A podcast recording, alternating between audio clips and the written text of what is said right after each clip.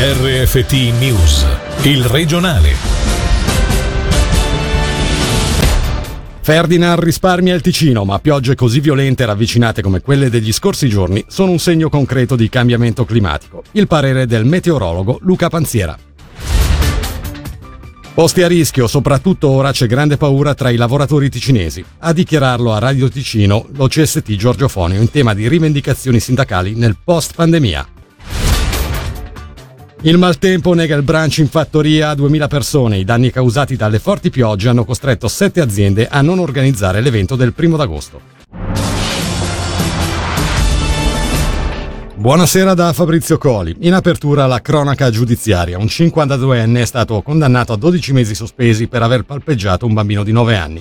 Sui fatti e sul processo che si è tenuto oggi alle assise correzionali di Lugano, sentiamo Angelo Chiello.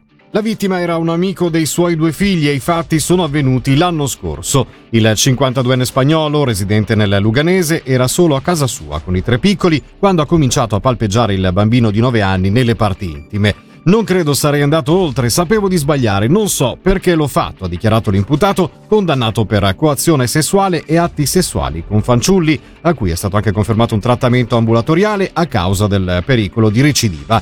Gli è stato inoltre interdetto a vita lo svolgimento di professioni a contatto con i minori. Come riporta la Regione Online, la vittima ha interrotto l'abuso proponendo ai due coetanei di andare a giocare fuori.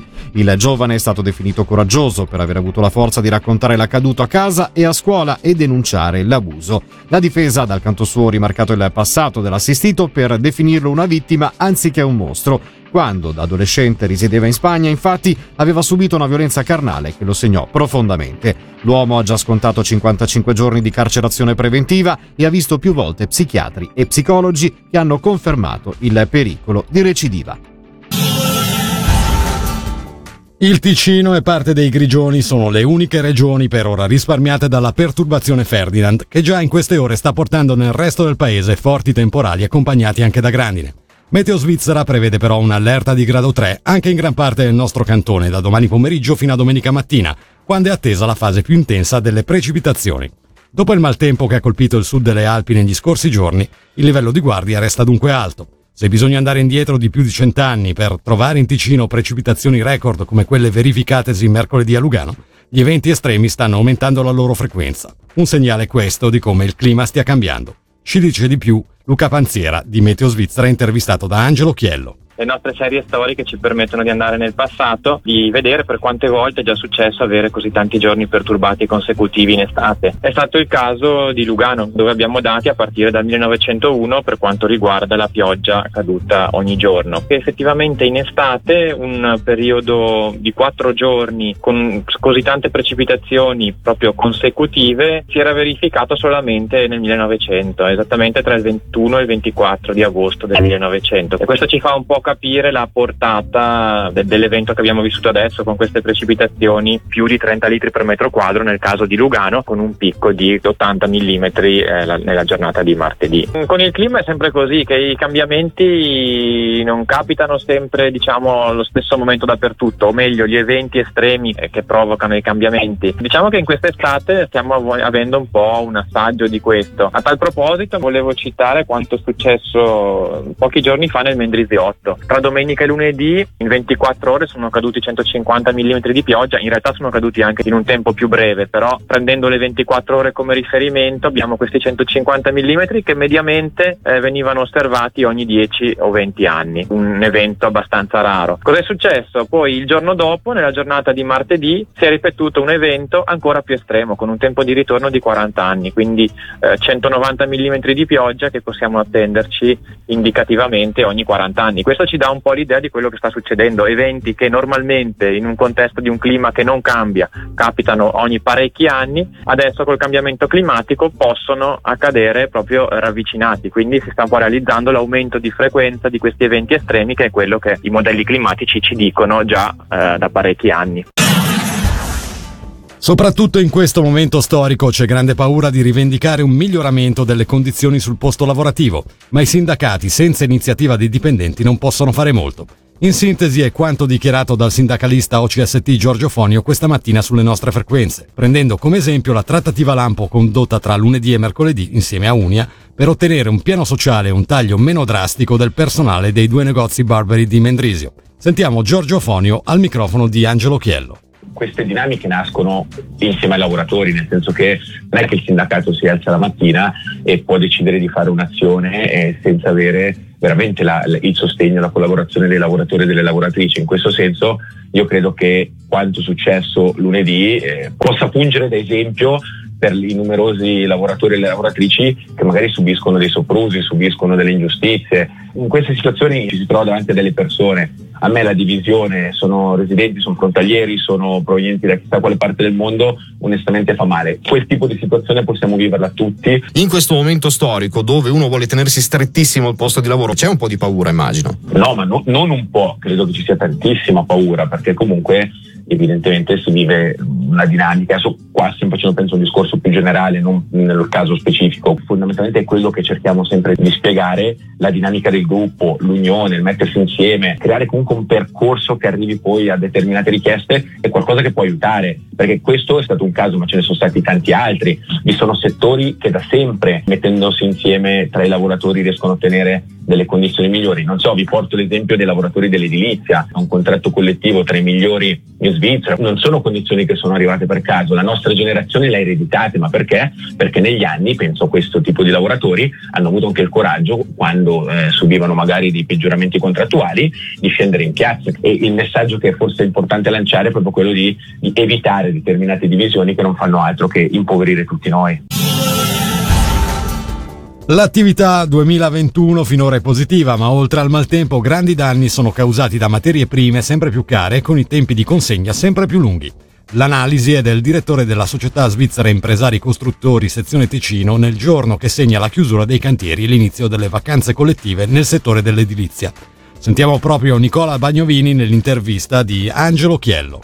È proprio così, oltre ai problemi legati alla pandemia, perché lì del tutto non è ancora risolto, al maltempo abbiamo anche questa evoluzione dei prezzi dei materiali, di molti materiali, che ha subito incrementi del trenta, quaranta e addirittura il cinquanta per cento rispetto a pochi mesi fa. E in più l'aspetto che più preoccupa è la reperibilità, quindi noi facciamo fatica ad avere conferme sulla fornitura, certi materiali derivati dal petrolio difficilmente sono reperibili, anche questo è è un problema proprio per l'organizzazione pratica del cantiere, per l'avanzamento dei lavori. I prezzi maggiormente sollecitati sono quelli dell'acciaio d'armatura, il legname in genere e elementi specifici per l'isolamento termico delle facciate. Lì abbiamo dei periodi di fornitura davvero molto lunghi, per nulla garantiti. Nell'ultimo anno c'è stato un incremento di oltre il cinquanta per cento per l'acciaio d'armatura, addirittura del sessanta per cento su oggetti specifici derivati dal petrolio. Questo significa che chi comprerà una casa in futuro dovrà pagare di più?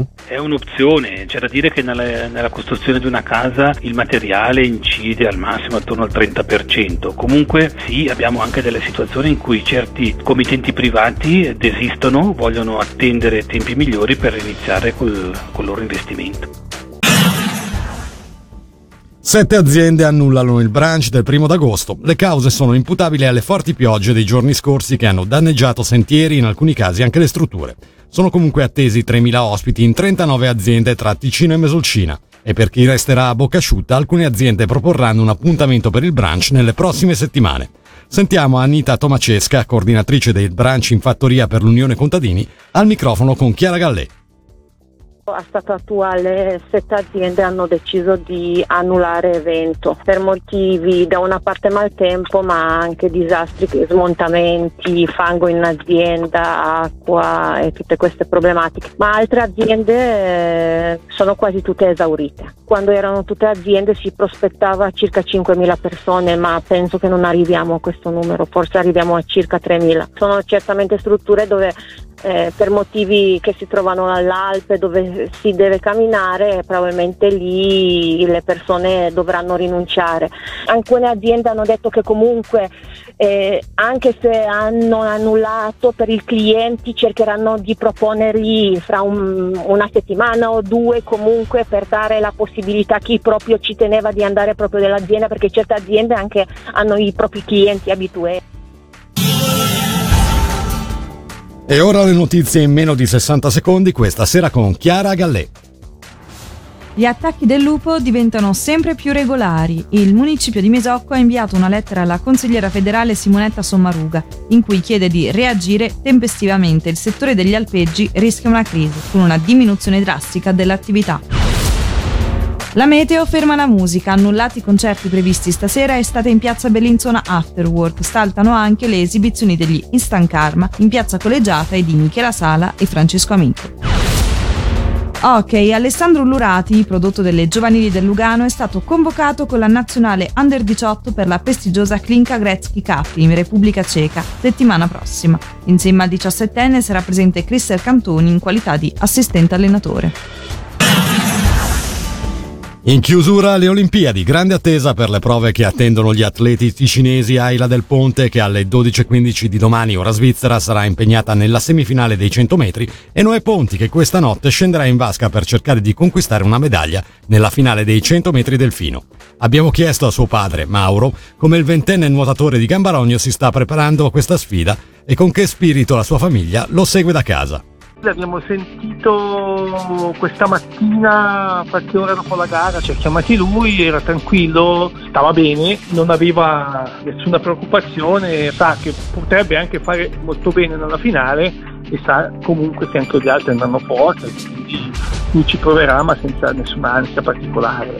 E siamo molto contenti di tutto quello che ha fatto finora, che va oltre addirittura alle, alle aspettative. È chiaro che giunti a questo punto, vedendo quello che ha fatto, i tempi che ha fatto, uno dice c'è questa possibilità eventuale della medaglia, quindi un pochettino ci pensi, però non siamo particolarmente agitati sulla medaglia, siamo agitati nel vedere la, la, la, come andrà, come è successo questa notte, che eravamo piuttosto tesi, considerato come giovane tutto.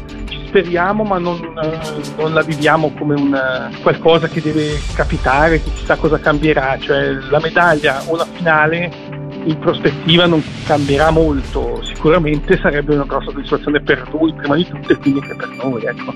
Per questa sera è tutto, da Fabrizio Coli e dalla redazione di Radio Ticino a tutti voi l'augurio di un buon fine settimana e un buon primo d'agosto. Il regionale di R F T, il podcast su w w w punto radio ticino punto com.